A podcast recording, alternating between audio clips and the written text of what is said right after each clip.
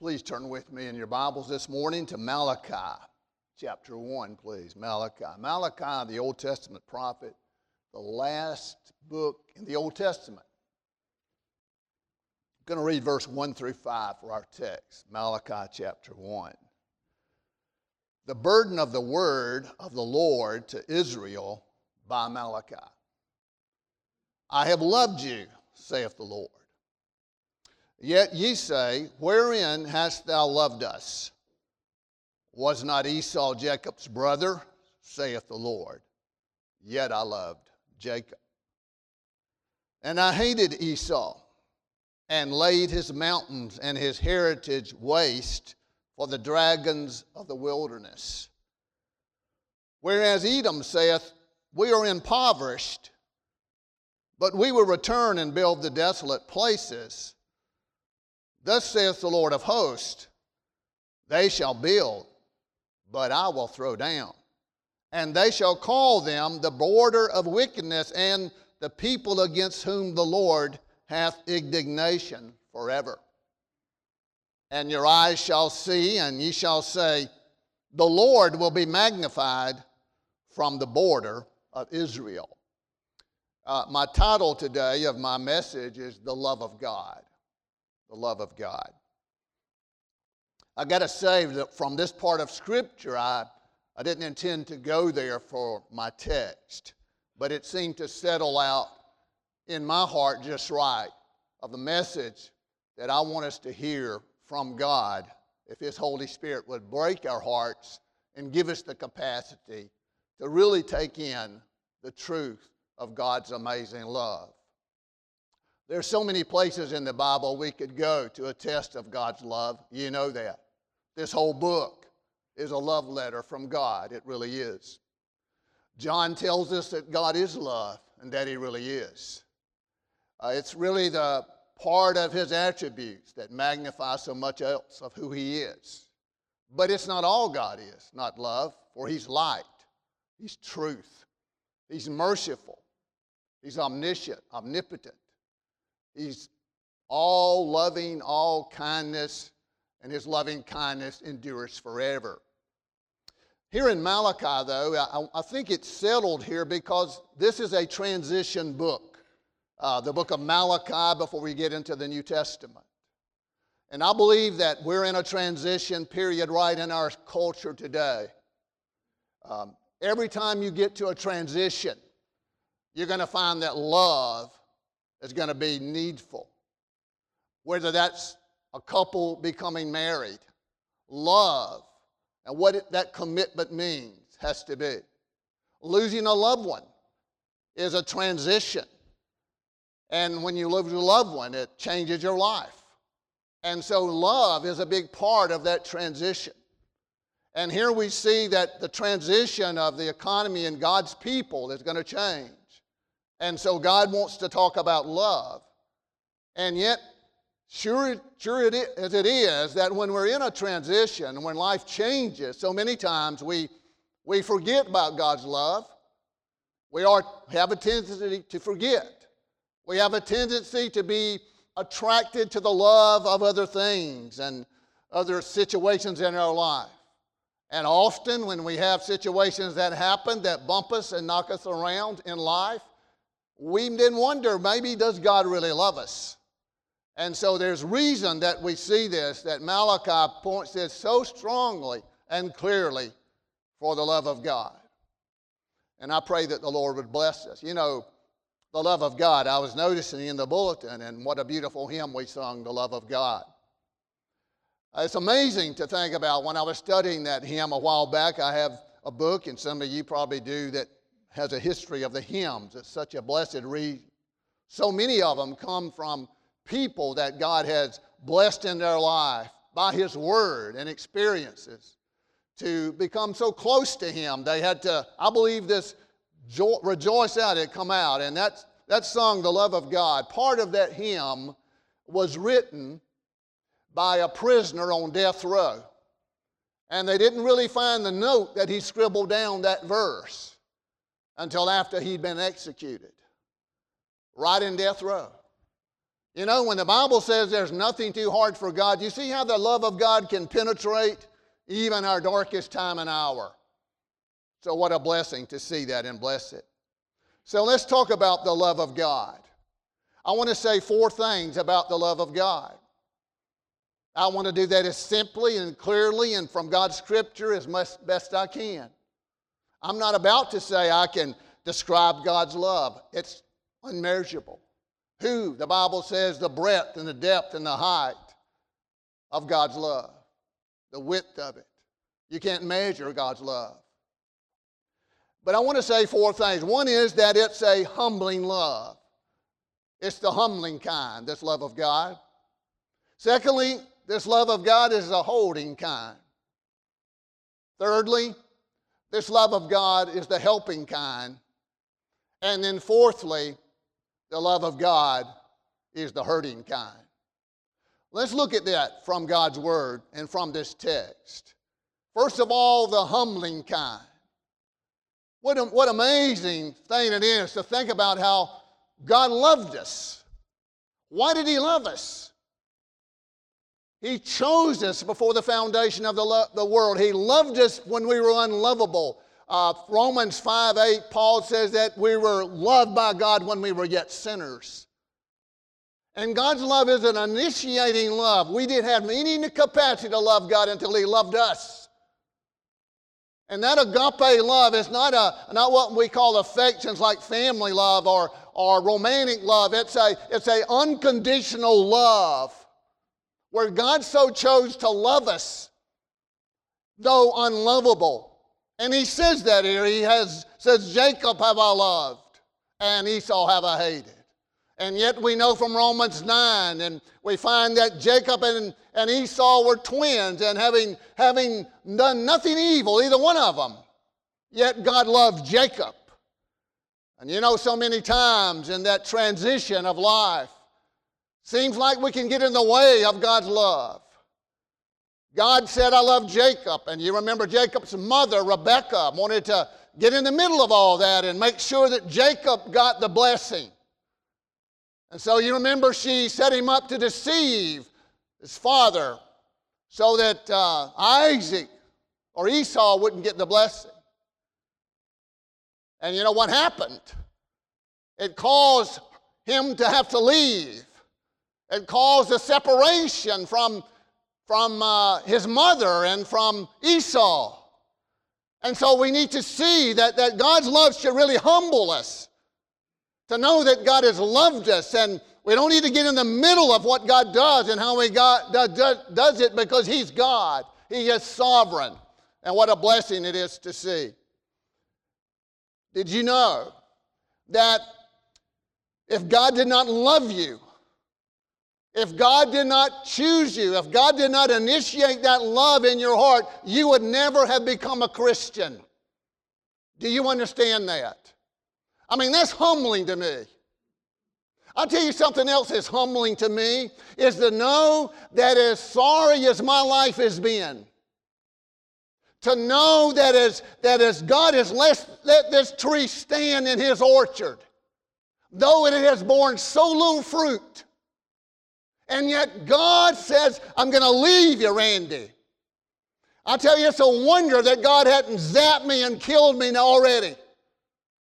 I mean, we need to see what a blessing it is to breathe God's air. We need to see that God has is, is called us. He loves us. And what a blessing. It ought to humble us.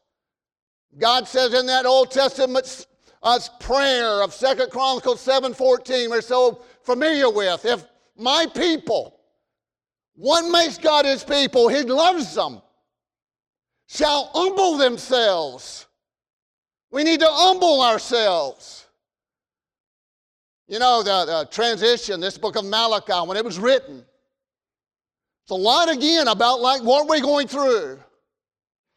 The people had decided that they had a little better way of God. They were trying to just root God out of everything, just like our world is trying to do. They were trying to replace God with social justice. And you cannot do that. You know, the world will say, the culture, well, you Christians, if you if your God is a God of love, then why why is not everything all right?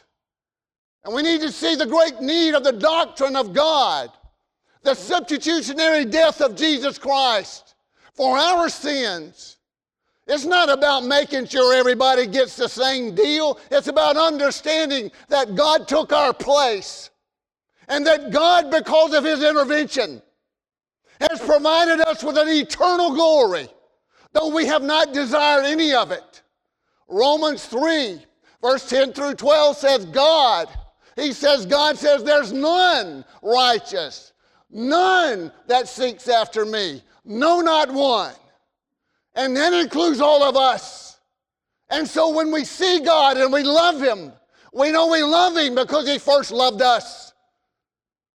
I tell you what, I've come to realize in my older age, and when I, when I think about my children and my grandchildren, I didn't know what parental love was until I became a parent.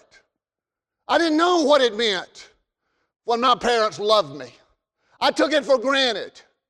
And I believe in eternal heaven we'll see one day what it means for a God to love us and to, to it should humble us and bring us to the count. And that, that second call to humble me. Oh Lord, humble me.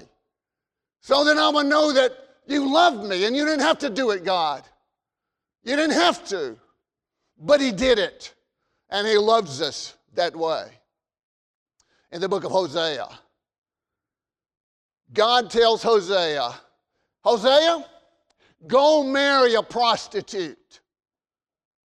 That's what God said. And he said, What do you mean? He says, Go, what he's doing, he's making an analogy between Israel. Because they have become a prostitute, and God loved them anyway. And all of this, God's people have denied him. Just like so many of us have, and yet God loved them anyway. In the book of Hosea, in chapter 11, look at that with me. Here's the end part of that verse or that book. God uses an analogy of a disobedient people. That won't humble you, nothing will. God loves us in spite of ourselves. He says in verse 4, I drew them with cords of a man. Verse 4 of Hosea 11, with the bands of love. God says in Jeremiah 31 3 says, I've loved thee with an everlasting love, and with loving kindness I've drawn thee. Listen to me. Jesus said in John 6, No man cometh to the Father except he draw him. That's what Jesus said. You have been drawn to the Father. Does that humble you? Does that humble us this morning that we can stand and sit and we can think and meditate and say, Oh God, you have loved me. I want you to see that with me. I want you to understand I have drawn them with bands of love, and I was to them as they that take off the yoke on their jaws, and I laid meat unto them. But the verse that really kicks my heart is verse 8 of that chapter. And God was about to give them up. And here's humbling love. They had just disannowed God. They have been disobedient. They have not acknowledged God. And God says, How shall I give thee up? In verse 8. Ephraim, how shall I deliver thee, Israel? How shall I make thee as Admah? How shall I set thee as Zebulun? Mine heart is turned within me. My repentings are kindled together. In verse 9, I will not execute the fierceness of mine anger. I will not return to destroy Ephraim, for I am God and not man, the Holy One in the midst of thee, and I will not enter into the city. God says, I won't do it. I love you too much. Oh, what a blessing. It does not mean that God will wink at sin. You see, God's love is a love that is a justified love. That's a giving love. That's what humbles us about it.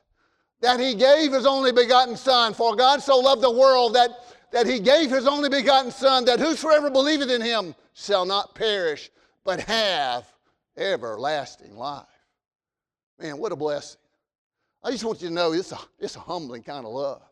This love of God. It's so humbling. We have no reason for any pride.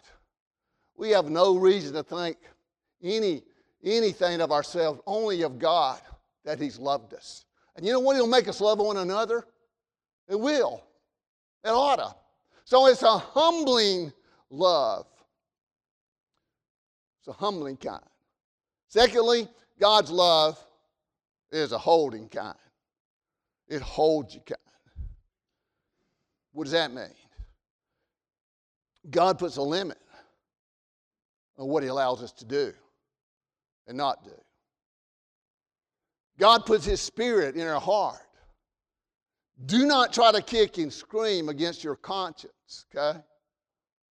It holds you. I know in my life how much worse sins I would have committed had not God held me, had not God put something in the way. I imagine you can find some of those incidents in your life. How many times we've been in the wrong place at the right time. What would we have done if God had not intervened? And you know, the thing is, we didn't even know it. It's the holding kind of love, this love of God. God says in this verse uh, 1 or 2, I have loved you, saith the Lord. Yet ye say, Wherein hast thou loved us? Don't ever question God's love. See, these people say, Well, God, if you loved me, you would make me rich. If you loved me, God, you would not have taken my loved one away.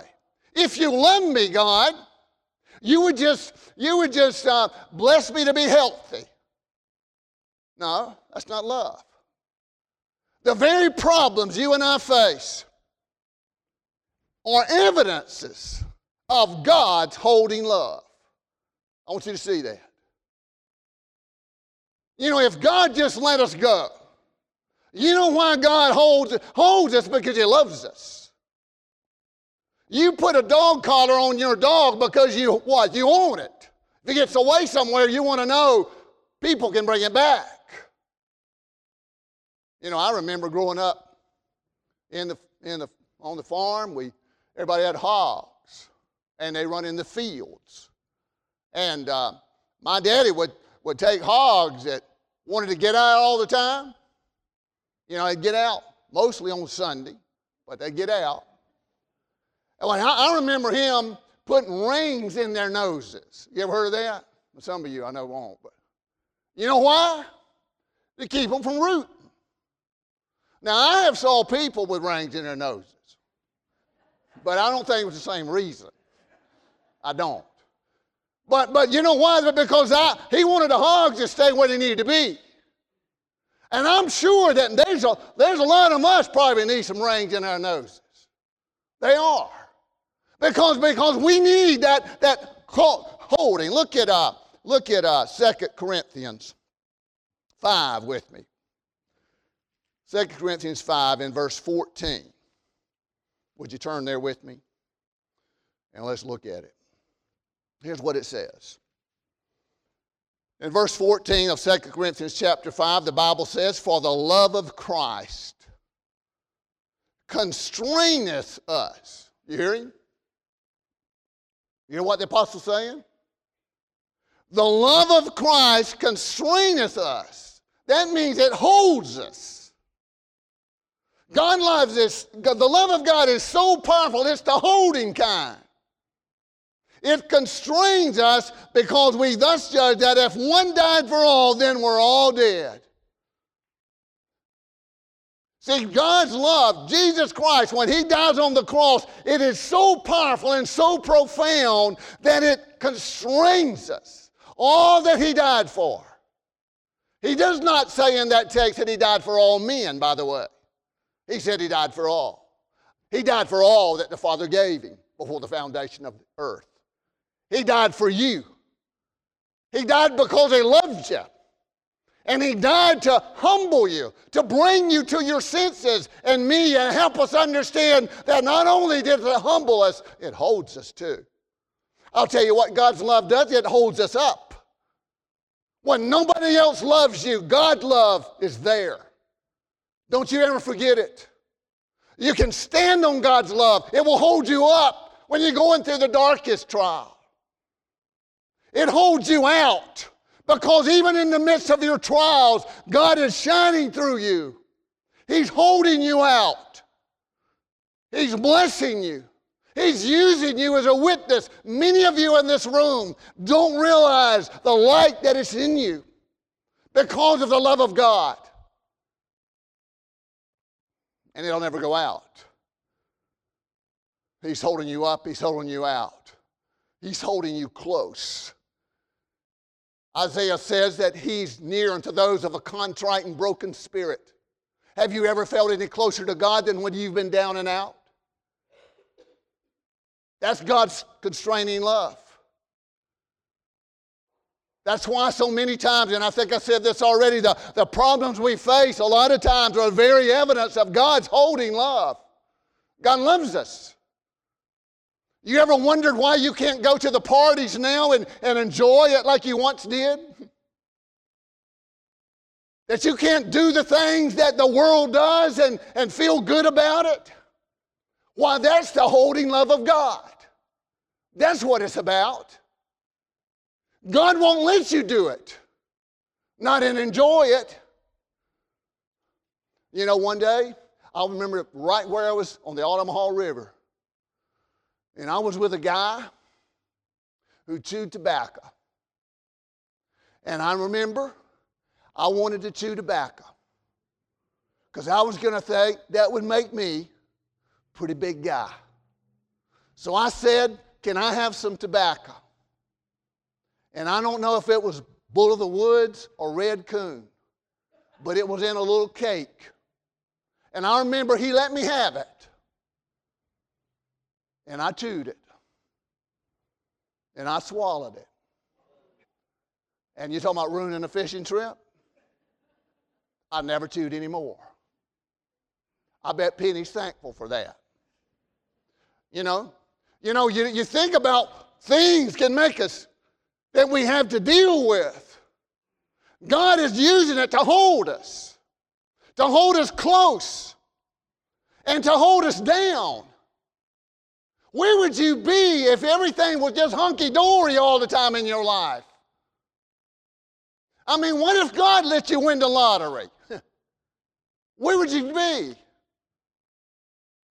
I don't know. You know, I know I'm a pretty little preacher anyway, but, but man, if, if I went to preach somewhere and there was 5,000, 10,000 people there, I would think something, man, I think Randy must be something. I'm thankful that God holds me down and sometimes leaves me in a puddle of sweat because I'm nothing unless God holds me up. I can't even walk, as the song says, unless He holds my hand. And you can't either, really. But he holds us down. He held the Apostle Paul down. You know, he saw the third heaven. Can you imagine? But he gave him a thorn in the flesh. Why? He tells us to hold him down, to buffet him, to make him realize that, that you know what? Uh, it's not that God's blessed me. We're going to heaven one day by the blood of Christ. But God's not going to let that go to your head because He's going to keep a thorn in your flesh. He's going to leave this little sin here somewhere that, that we know we need Jesus every day desperately. That we're not going to get to a point that we're not going to ever need Him. See, He does. He holds us down. I, I never will forget. Some of you, I know this is going way back, but I, I, mean, I don't hardly remember, but I had a preacher one time, Brother Elder Woodrow Beasley. I grew up under his. He's just one of those simple preachers. Maybe that's why I'm so simple. Brother Woodrow told a story one time about grace. I never have forgotten. He said up at uh, Kite, Georgia, where he grew up, he said they would take their cow. I mean, people had milk cows. And he said his job every day on his farm, his family, when he was a boy, said he took his cow and they led the cow. Those cows were tame, I guess and said they would stake it out somewhere side the road or by the pasture on a long rope and put a stake in the middle so the cow could graze. See? And so in the afternoon, Brother Woodrow said when he got home, he would come back and get the cow, put her up in the barn. So he said, most of the time, when he went to get that cow, he said, when he started, that rope might be 50 feet long, you know, got a lot of grazing. But he said when he went to get the cow, they might be five or 10 feet. What happened, he said, the cow just kept walking round and round, and the rope just kept getting smaller and smaller. You see? Just, just winding itself up. And, and then it had, didn't have near the grazing room. I think we need to see that as, as how God's, uh, our disobedience rather holds us from enjoying all the blessings that God gives us in our lives. Holding grace, holding love. It's the holding kind, it's the humbling kind. It's thirdly, it's the helping kind. Notice in our text, the burden starts off, the burden of the word. Do you know that your greatest help and my greatest help is the gospel of Jesus Christ? Now, it will tell you the truth. The gospel will walk to you and look in your face and say, You are a sinner. And we don't like to hear that, but it's true. And if we take it for truth and if we heed it, we then know that in the back of that mirror is a reflection of Jesus, the Savior who died for sinners. So the gospel will help you. We need to be so thankful for the love of God that we can come to church this morning and have the Word of God exposed. Many of you have been in Bible studies already. What a blessing to see the love of God. What a blessing to be have brought up, like many of you, with godly parents under the influence of godly friends. It's the gospel. And you know, God loves us unconditional, but you know, God expects us to love Him. He says that here. These people said, Wherein hast thou loved us? I don't think there's anything that grieves God any more than to think that we don't love Him. How would you feel if your kids come to you and say, You know, I don't think you love me? Deuteronomy 6, Mark chapter 12, verse 30. I think it's Deuteronomy 6, 4 and 5. Here's the caption of the love of God. Here's the response. He says, Love the Lord thy God with all thy heart, thy soul, thy mind, and strength. He says that in the Old Testament. He says it in Mark 30 and other places in the New Testament. Love the Lord. That's the, the, the, the number one commandment. That's everything in a nutshell. To love the Lord thy God with all thy heart, thy soul, thy mind, and thy strength. Jesus said in, in Gospel of Matthew, not Matthew, the Gospel of John. Let me, let me whip over there right quick. I think it's in the 14th chapter, the 21st verse. John chapter 14, 21. See if Randy can get to it. Here's what it says He that hath my commandments, listen to it. This is Jesus. It's read in my Bible. And keepeth them. He is he that loveth me. And he that loveth me shall be loved of my Father. And I will love him and will manifest myself to him. Now, what Jesus is talking about, as I understand it, is obedience. What, what happens when you and I obey God, then we sense his love. We won't sense his love when we're disobedient. It doesn't mean that God doesn't love us when we're disobedient. It doesn't. It just means that we can't sense it. The Bible says that nothing can separate us from the love of God, but lots of times we separate ourselves from the sensing of the love of God. Why? Because we're disobedient. God says this God says that, that He is, is, we're to love Him, and we can't serve two masters. You know, if you've got an obedience problem, what you really have is a love problem. You hear me? a love problem. We're loving the wrong things. We love the wrong things in the wrong order. What we need to understand is when we love God, everything else going to come in. We're going to love them in the right way. I've said this before it's like a triangle. God is at the top of that apex. And we're out here on the sides. And the more we love God, the closer we're going to get to one another. That'll work in a marriage, that'll work in a relationship of any kind. But God's love has to be first. And so when we see God's love and we see the great need we have of loving God, that's where we need to focus. And it doesn't matter what we do because if we're disobeying God, what we're saying is that we really don't love Him. He tells us in 1 John, he says, if we don't love Him, if we don't obey Him, we don't love Him. You know, I've heard people, and I've been guilty of myself, you start talking about people, criticizing everybody. You know, like you see on the news today, and like you see everybody, everybody, something wrong with everybody. You know what you're really proclaiming? You're not a child of God. Because God says in 1 John says, if we if we love God and we love one another, that means we love God. And we don't love one another, we don't love God. One of the great assurances we have of, of, the, of the being born again is the fact that, that we love the brethren. So God's word helps us. It helps us. It's all we need, and He supplies all our needs. He tells the church in Ephesus in Revelation 2, you know what? Jesus is surveying the churches. He knows what you love. He says, Peter, do you love me? There was a transition in Peter's life. It happens every time like that. Peter had been converted. Peter had been repentant of his sin of denying Christ. But Jesus says, Do you love me? Do you really love me, Peter? He tells the church at Ephesus, says, You've been doing some things good. You pay attention to a lot of doctrine and all that. But he said, You've left your first love. I believe that we as a people of God need to be mindful. We need to examine our hearts and say, Where's my first love? Do I love God? How do I love God? Can you really, in your prayer life, would I challenge you and me to go to God in prayer today and say, God, I love you. Because if you can do that and I can do that, we realize how insufficient our love is and how far short we come, but that means that we're honest about it. And we want to because you got to face it with God. And then lastly, it's hurting kind. It's love of God. God says in Revelations 3,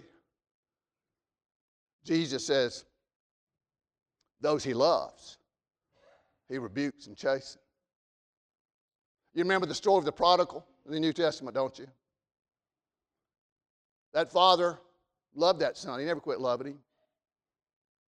He went off and, and he did all kind of things. He, he ruined his inheritance. He embarrassed his dad. And he got to a situation where his friends denied him. He didn't have anything to offer. I want you to think about the father. That father didn't send that son a happy meal. You hear me? He didn't. He didn't send him a basket of fruit or Chick fil A. If he had, he'd have ruined him. because God let him hurt enough. That father knew that, and when he come to himself, he said, I don't have to live like this. God will not prop up a people that are disobedient. And God will not bless America till we humble ourselves and understand the, the, the prominence of His Word, of His living style, and what God has called us to do. He won't do it. He can't do it. He's holy. He cannot deny Himself. You know what? We wouldn't either. Would you just leave your child poison to drink? Oh, or would you just let them stay in a burning house? Just because you didn't want to offend somebody? Now, God's not going to do that. His love is the hurting kind. But that's what it takes sometimes to bring us to where we need to be. I'd be willing to say if you haven't hurt, you haven't really seen the love of God and felt it in a way. Because every time you love, whether that's human love or love that you have when you lose a loved one, it hurts. Grief is the price you pay for love, but it's worth it. It is. God proved that on the cross, didn't he? Jesus Christ hurt for us. He suffered for us because He loved us, brought us to Himself. Do you not think the cross hurt? Do you not think being forsaken by the Father hurt? The scars. You sang it, Melanie. That song, The Scars, it's a testimony of the hurting kind of love. But it's the kind that matters. It's the kind that has depth, function. It's not frivolous, flirty love. It's God's love. It's deep. It resonates in our heart. It brings us, it shapes us and molds us to be like Jesus. Because if Jesus hurt, then we can be sure we're going to hurt too. And sometimes it's going to hurt to give up our sins.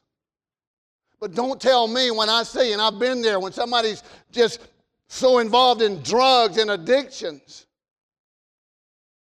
And they look at you and say, Well, why is my life like this? And so many times try to turn around. You ever talk to people, you know, that, that, that just got these problems and they make you feel like you're the problem. And what you got to say is you got to wonder you think God's going to let you live like that and just, just have it every, everything just right? No, He's not. He loves you too much. He's not going to do the church like that because He cleanses her with His Word. And we need to thank Him for it, for God's love. So don't ever let us, like these folks in Malachi, say, Has God loved us? Because God loves you. You don't ever doubt that. And if you're hurting, that's an attribute God's love. So when God's showing you that He loves you, when God holds you back, and God gives you those inclinations that you don't know where they come from, how many times He's prevented us from death and destruction and kept us back from things that would have destroyed us. Man, we are so weak like a sheep. And that shepherd is forever protecting us. And we don't even know what's lurking outside our windows, not even in our neighborhoods. And God's love will help us. There's no greater pain reliever than this book, this great physician. Your heart might be bleeding, your life might be broken.